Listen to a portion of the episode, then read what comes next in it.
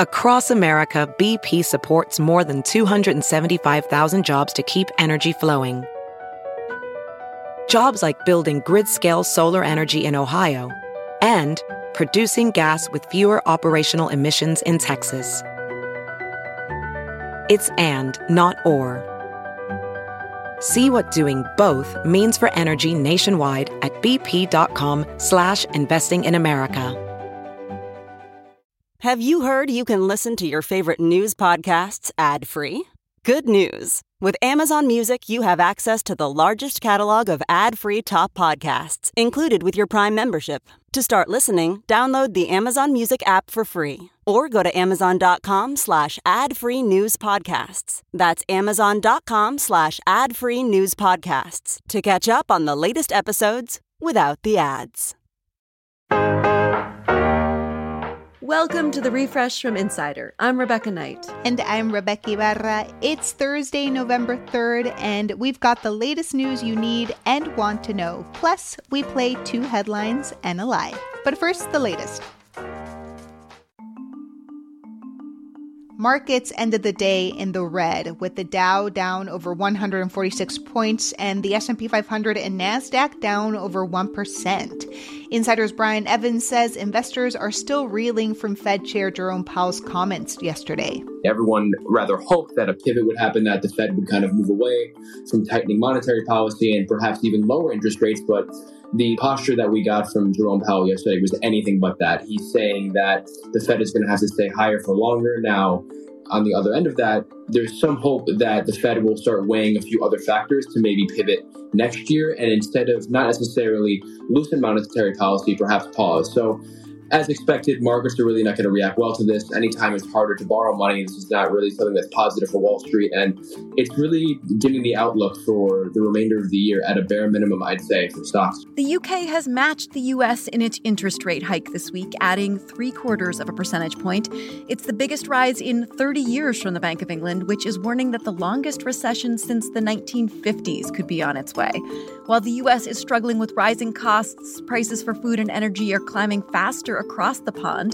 The BBC reports that households and businesses here are much better prepared than they were during previous downturns, so we may get an easier ride than the UK. Apple is now worth more than Alphabet, Amazon, and Meta combined after it hit a market value of $2.3 trillion this week. Overall, big tech stocks suffered a brutal sell off last week on the back of disappointing quarterly earnings. But Apple's stock has outperformed its peers, beating Wall Street's revenue and profit estimates for the fourth quarter. You may remember those small fingertip devices that measure your oxygen levels. They're called pulse oximeters, and they played a crucial role when COVID first came around.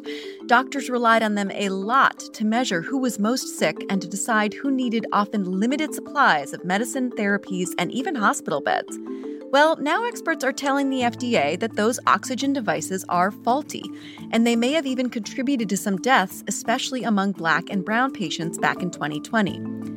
You see, the oxygen devices are less accurate on people with darker skin, and this was known for decades, but they were used anyway. No decision has been made to correct the issue. After Migos rapper Takeoff was shot dead in Houston on Tuesday, graphic videos of the incident began circulating on news sites and across social media.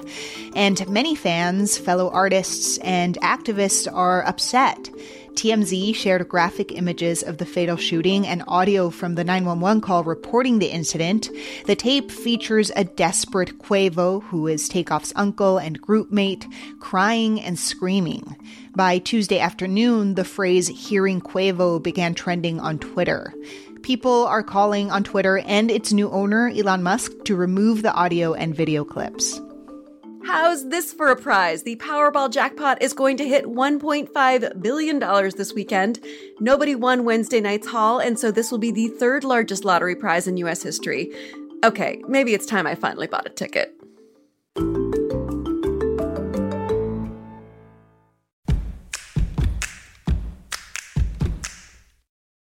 Did you know you can share any of our segments on social media? Just look in the description section on your podcast app and you'll see a little share link next to each story. It's super easy. Give it a try. If you're having a baby in Los Angeles, be prepared to get some free swag at the hospital from the LA Unified School District. In an effort to reverse its declining enrollment, the district is now targeting the families of newborn babies. The campaign is called Born to Learn, and the district is giving out boxes filled with items like branded onesies and a beanie and informational pamphlets. Superintendent Alberto Carvalho says he wants parents to get a head start on their child's education education and enroll their kids in school programs as young as two. At least one third of glaciers all over the world will melt by 2050, even if we suddenly change course and aggressively combat climate change. In other words, it's too late. No matter what we do now, the glaciers at Mount Kilimanjaro, in the Alps, and in Yosemite National Park will all dissolve by the middle of the century. The news comes from a new report from the UN that analyzed nearly 19,000 glaciers at several UN heritage sites. The report is a bummer, but the UN says it's intended as a call to action to urge governments to do what they can now to bring emissions in line. The Federal Aviation Administration asked the public to weigh in on whether airplane seat sizes are a potential safety issue. For example, are they too small to safely evacuate in an emergency? After a three month long public comment period, over 25,000 people have shared their opinion. And of course, they also complained about how uncomfortable the seats are. Some commenters even accused airlines of discrimination against people who are taller or larger. The FAA's goal here is to figure out what minimum size seat requirement it needs to establish per a 2018 law directing the agency to do so. Massachusetts has a new reason to be proud today. It's been ranked the most prosperous state by a California think tank. The American Dream Prosperity Index is a new way of measuring our quality of life, considering not just the usual salaries or property prices, but 230 additional factors.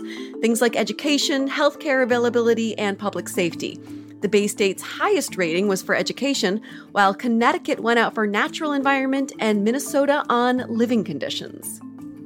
Ford is hoping to cash in on booming sales of RVs. The car company announced a revamped line of its full sized van, marketed to an off the grid consumer who might not always be driving on paved roads. The 2023 Ford Transit van will be sold ready for customization so people can upfit them with beds or whatever furniture they need to make these things livable. The idea may just be in Ford's blood. CEO Jim Farley is actually cousins with late comedian Chris Farley, and you know this this van would have been right up his alley. I live in a van down by the river.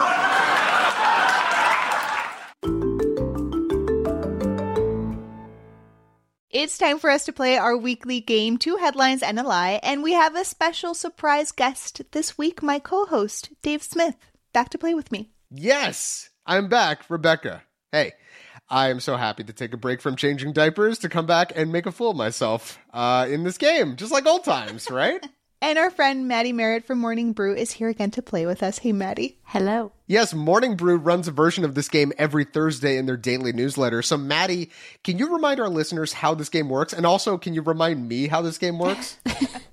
so, I'm going to read you three news headlines. All of them might seem like they're real, but one is more fake than your first alarm. Mm. So, Dave and Rebecca, you're going to try and guess which headline you think is the lie. Dave, after a few months off, I think you might be able to redeem your abhorrent track record at this game. So we'll see. You know, it's only been a couple months, right? Like, there's, I'm not a different person. I am still just as dumb, if not more dumb and more sleep deprived.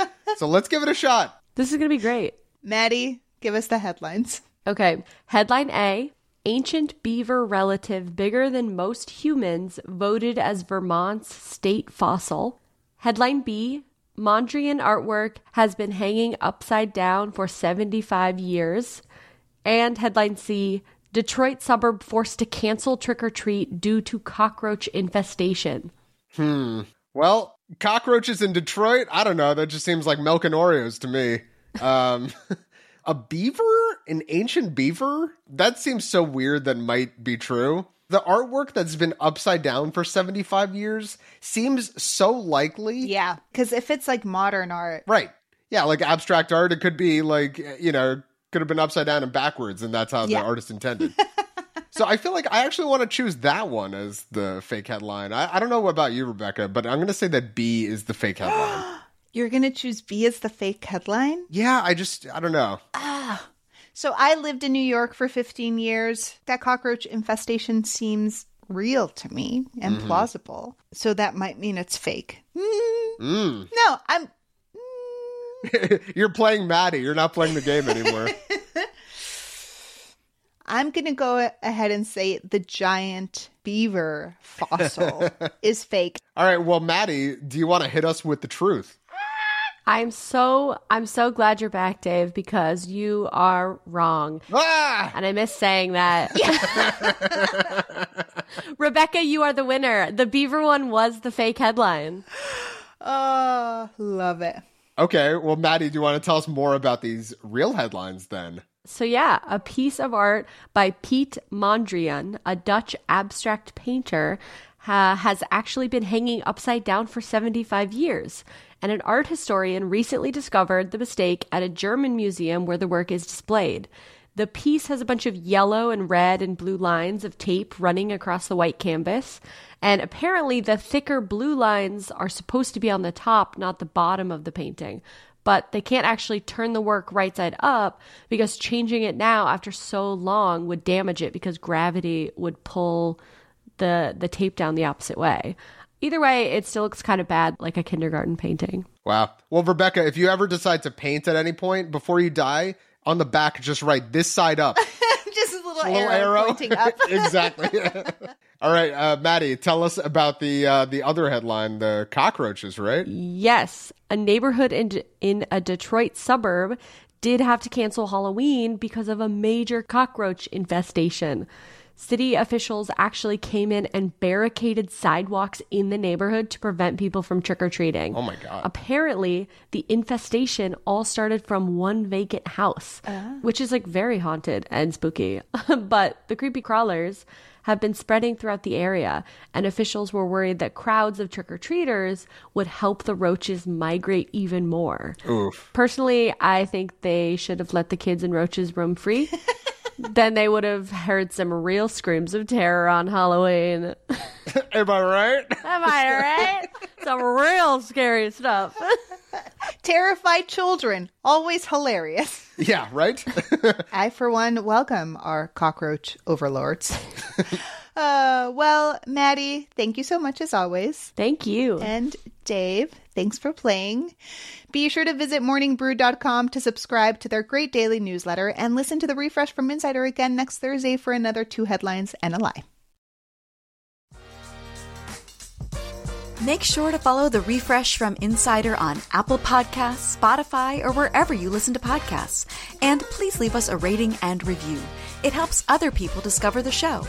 You can also just tell your smart speaker to play the refresh from Insider podcast. I'm Rebeca Ibarra. And I'm Rebecca Knight, in for Dave Smith. Talk to you soon.